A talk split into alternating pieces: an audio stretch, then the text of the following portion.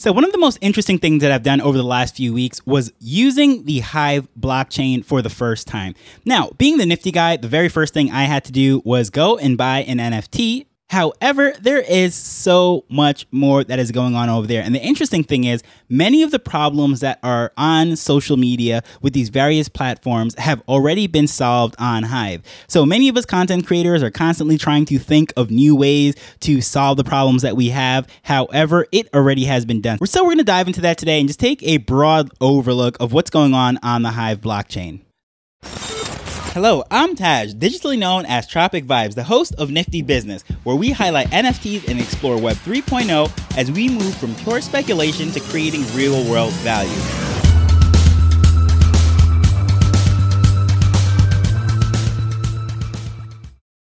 So before I dive into Hive, one of the things that I want to say really quick is obviously when we are on these various social media platforms, there is possibility of being censored and so forth. That is one of the beautiful things of having a podcast. There's no algorithms or anything of that nature. However, it is very difficult to be discovered. So because of that, not only do I rely on people subscribing and sharing this podcast to other people, but I also have my very own newsletter. So in case you're not subscribed to that, niftybusinessweek.com, please feel free to sign up for that. Have different highlights of the content that I am putting out, highlights within the broader Web3 scape, how it fits into business and everything that is going there that you might not see otherwise because, of course, we're all subject to these algorithms and these various platforms. So niftybusinessweek.com, absolutely free. But let's get to this about Hive right now. So last month, I went to the CribDAO event, and of course, that was where I was really introduced to Hive. I knew that the guys were on there, and they were using it for various things, but the only interaction, or knowledge, I should say, that I've had about Hive was the Splinterlands card game. Now, Splinterlands is one of the most popular games on the blockchain, and in particular, card games within this whole Web3 ecosystem, and it happens to be on Hive. A lot of people, including myself, associated with being on the WAX blockchain, but no, it is running on Hive. By far, one of the most popular, most used games, most transactions, most users, you name it. This game really onboarded a lot of people to Web3 around the world. However, I have never played it. And of course, it wasn't until I was speaking with the guys over at CaribDAO, seeing the Splinterlands banners and so forth at the workshop that we had, that I really became interested. And as a content creator, you would think a blockchain that was specifically designed for putting out content and sharing it with decentralization, not being censored and so forth, would have probably been the first place for me to go. But guess what? It wasn't. And as with many people, there's different on-ramps and point of intersections to people that had sold them on the blockchain. And you know, if you've been listening to this podcast, that for me, it was collecting NFTs on the WAX blockchain. That was my point of entry. Then I spilled over, went into crypto, DeFi, and all these other things. But when it came to decentralized content creation, I think it's very ironic because a lot of people, even within the Web3 circles, constantly speak about how hard it is to create on these various platforms, how we have to change what we're saying. And you're constantly seeing this right now. A lot of people that made their name as NFT or crypto influencers have rebranded their profiles. They have switched their profile picture, their names, and so forth. And now they're speaking about being content creators or whatever it is that's going to massage the algorithms in the right way to get their content before more people. Because even on the X platform, a lot of people are now trying to create to get into that ad revenue share. And it's very similar to what's happening over on YouTube or wherever it is, that the more views you have, subscribers and so forth, then you're going to get the ad revenue and it's going to be shared out. So vast majority of people that I know and met within Web3 that were constantly speaking about NFTs and projects and so forth have shifted. Why is that? It's not because their interest or the things that they actually like have shifted. It's because they know that now, in order to be seen by the most people, the way to do it is to just play the game. Now, the interesting thing with this Hive blockchain, there's many options for creating. And of course, we know within Web3, things are decentralized. There's no CEO, there's no headquarters, if you will. There's no central algorithm, I guess you would say, to then present the right content that's telling the story right according to the narratives of the CEO or organization that's running it or whatever it might be. The cool thing is, being on the blockchain, they allow dApps to then go out and build decentralized applications, if you will, so various websites that can then connect to the information that is on the blockchain. So, for example, how I entered into this space, it was through a blog called PeakD.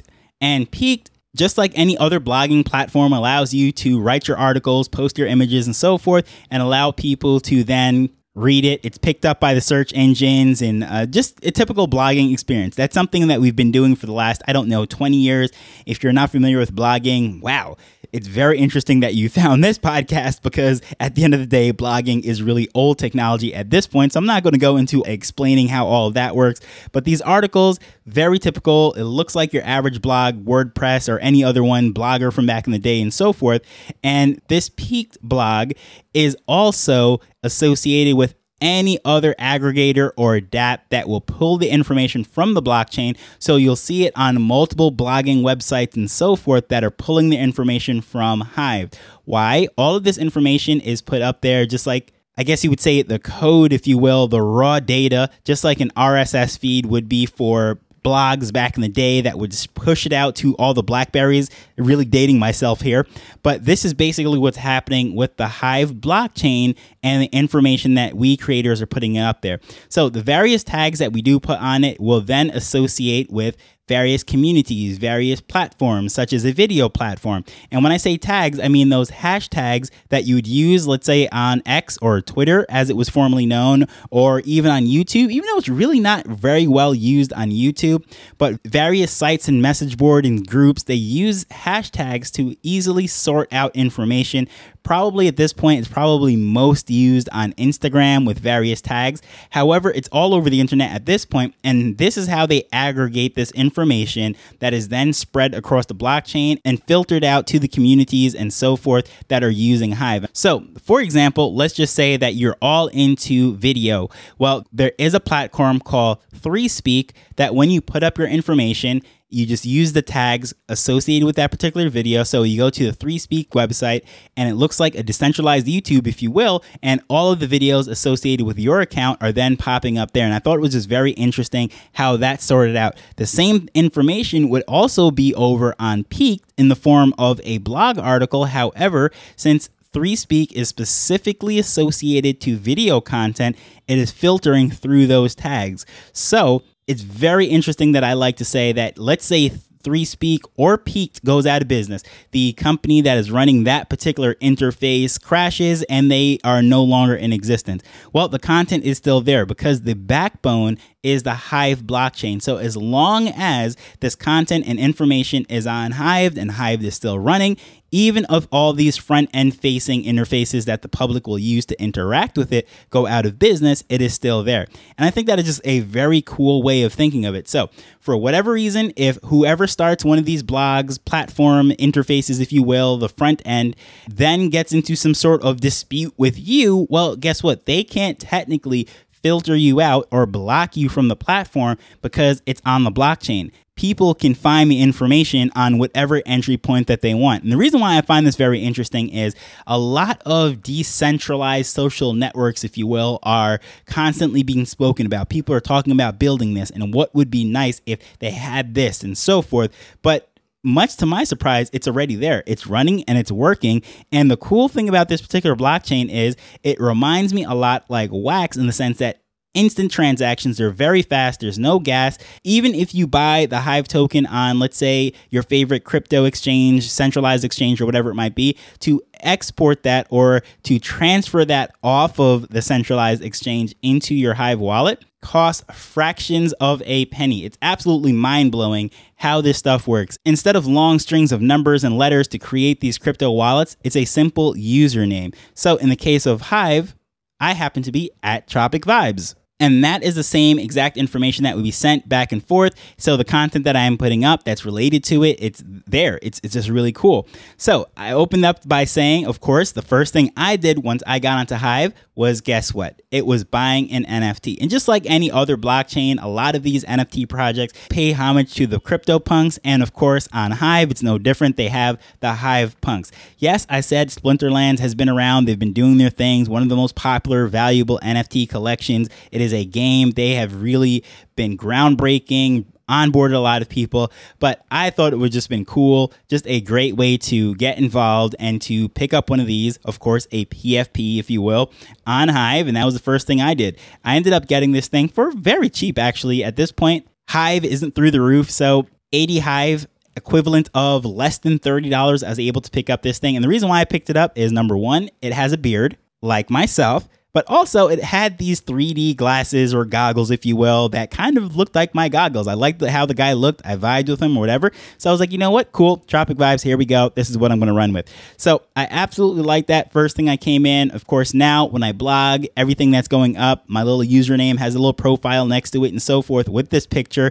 I thought that was just really cool. So getting deeper and involved into this, of course, there's a lot going on there. It is much bigger than just your typical NFT platform. You can do so much on there that a lot of people don't even really understand and appreciate what great things are happening on the Hive blockchain. So as a content creator, struggling to monetize, fearful about censorship from whatever platform it is, maybe you're speaking about some topic that's sort of not in the popular mainstream, well, check out Hive and one of the many on-ramps that they do have. I think it's just very cool. Some great things are happening there. I think the issue that is having right there, it is not the most straightforward, streamlined thing. And again, of course, that's one of the issues with decentralization, not having a headquarters and a CEO to just really get the marketing, everything, the onboarding process concise and crisp, and just getting all the tutorial streamlined. Well, that's just one of the prices that we pay for decentralization. But at the end of the day, I think as a content creator, this is very cool. And of course, I would be remiss if I did not mention the fact that when people are upvoting and liking and interacting with your content on Hive,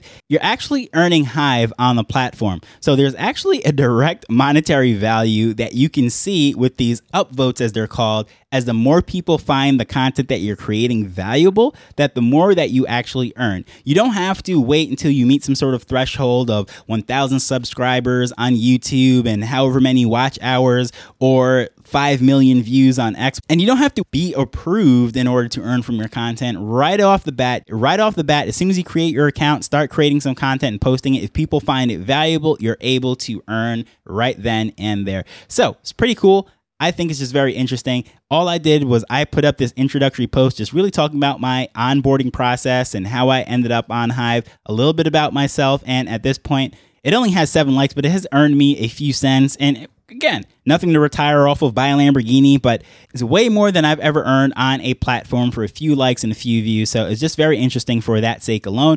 But most importantly, I think it's just really cool the fact that it's decentralized, but you know, a lot of people will probably say, you left out the most important part. But to me, the earning is not the most important part. I think the decentralization is. But hey, to each their own, there's a lot here for anyone. So you can check that out for yourself. You can rank what you find to be the most important and valuable part of it. I would love to know what your thoughts are on it. So if you're not familiar with Hive, I highly recommend just hop onto YouTube or another podcast, check out hive.blog, read up on it. And of course, as I said, the on-ramp that I used to get in was through the Peak blog. I have my blog up. I will put that up there in the show notes just for fun. So you can check it out, get a feel of it. But remember, although I used Peak, even if Peak goes out of business, that information will live on and can still be viewed and picked up elsewhere. Why? Because it is on the blockchain. The one and last thing that I will say, though, the images and videos and things that are associated with, say, a platform like 3Speak, that's not directly on-chain. As far as I know, the technicals, just like many of these NFTs, they're linked to IPFS and pulling the correct data from where it needs to be, but it is decentralized. So I think that is absolutely awesome, very revolutionary. Rather than content creators trying to reinvent the wheel, just check out Hive. With that said, if you find this very interesting, I want to absolutely thank you for taking time to listen to this as we're learning and building Web3 together. So until next time, later. The Nifty Business Show is not investment advice. It provides insights and information within the space. As with anything, please do your own research before making a decision whether you're making an investment or a purchase.